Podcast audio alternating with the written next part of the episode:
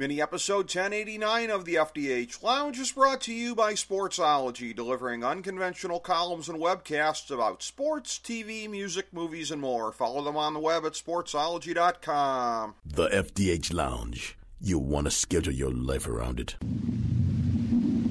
A long time ago, on a gloomy, wet Cleveland spring night, two men stand alone amidst the late-night drizzle. Their voices echo across the vacant station parking lot as they debate the merits of the great American radio show that have been missing for far too long. On that night, an idea was born.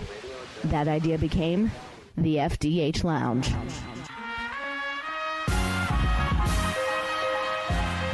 Welcome to the F D H Lounge. Welcome to F D H Lounge mini-episode ten eighty-nine. I'm F D H Managing Partner Rick Morris here with our two thousand eighteen nineteen N F L Championship Sunday preview.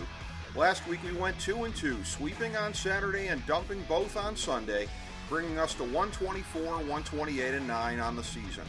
We've said every year on the show that Super Bowl Sunday is the day for the casual fans, but Championship Sunday is for the true blue diehard fans, and this year epitomizes that reality. These games should be outstanding. They're both rematches of epic regular season contests, and it was harder than usual to get a read on what might happen. In the opener, the Battle of the Shawns unfolds in the Mercedes-Benz Superdome. The Rams started the week getting three and a half, but are down to the cliche road field goal. The total opened at fifty-seven, but is down to fifty-six and a half. L A was third in our final power rankings. New Orleans was first. L A was twenty-fifth in our Strength of Schedule Index. New Orleans was twentieth. L A was third in our Impressiveness of Victories Index. New Orleans led the league. L A was second in D V O A. New Orleans was fourth. L A was second in offensive D V O A and second in offensive yards. New Orleans was fourth and eighth, respectively. L A was fifth in passing yards. New Orleans was twelfth. L A was third in rushing yards. New Orleans was seventh. L A was nineteenth in defensive D V O A and nineteenth in defensive yards. New Orleans was eleventh and fourteenth, respectively. L A was fourteenth in defensive passing yards. New Orleans was twenty-ninth. L A was twenty-third in defensive rushing yards. New Orleans was second. L A was seventeenth in special teams D V O A. New Orleans was ninth. In our overall team U Q B rankings, L A was third and New Orleans was first.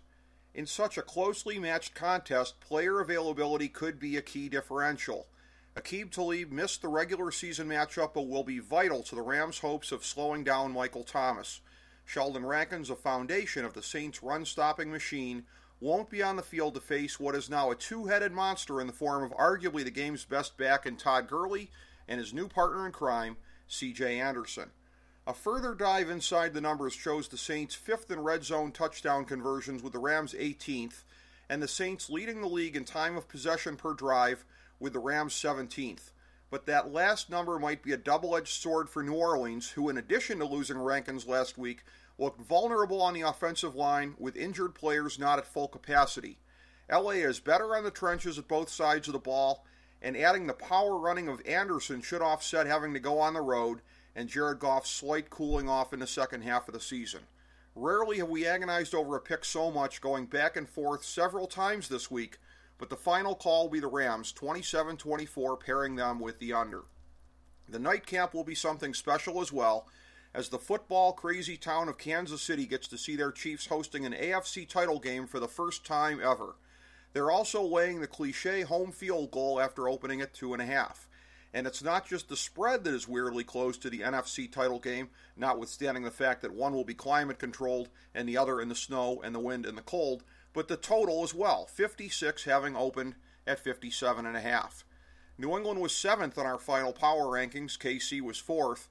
New England was twenty-fourth in our Strength of Schedule Index. K C was twenty-seventh. New England was tied for eighth in our Impressiveness of Victories Index. K C was seventh. New England was seventh in D V O A. K C was first.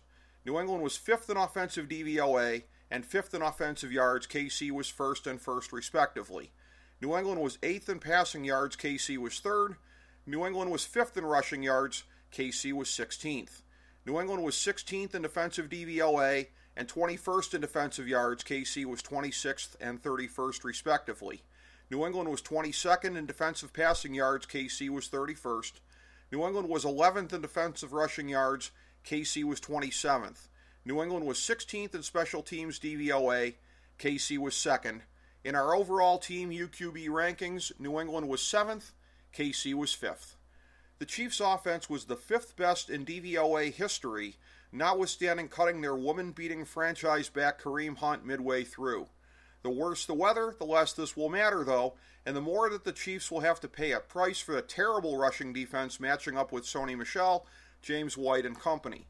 But in this game also, player availability will be huge. It's a drop-off from Hunt to Damian Williams, although the latter is actually averaging a half yard more per carry in a much smaller sample size, but the return of Sammy Watkins from injury feels like it could take Kansas City to another level offensively against a secondary that is less leaky than a year ago, but still not great.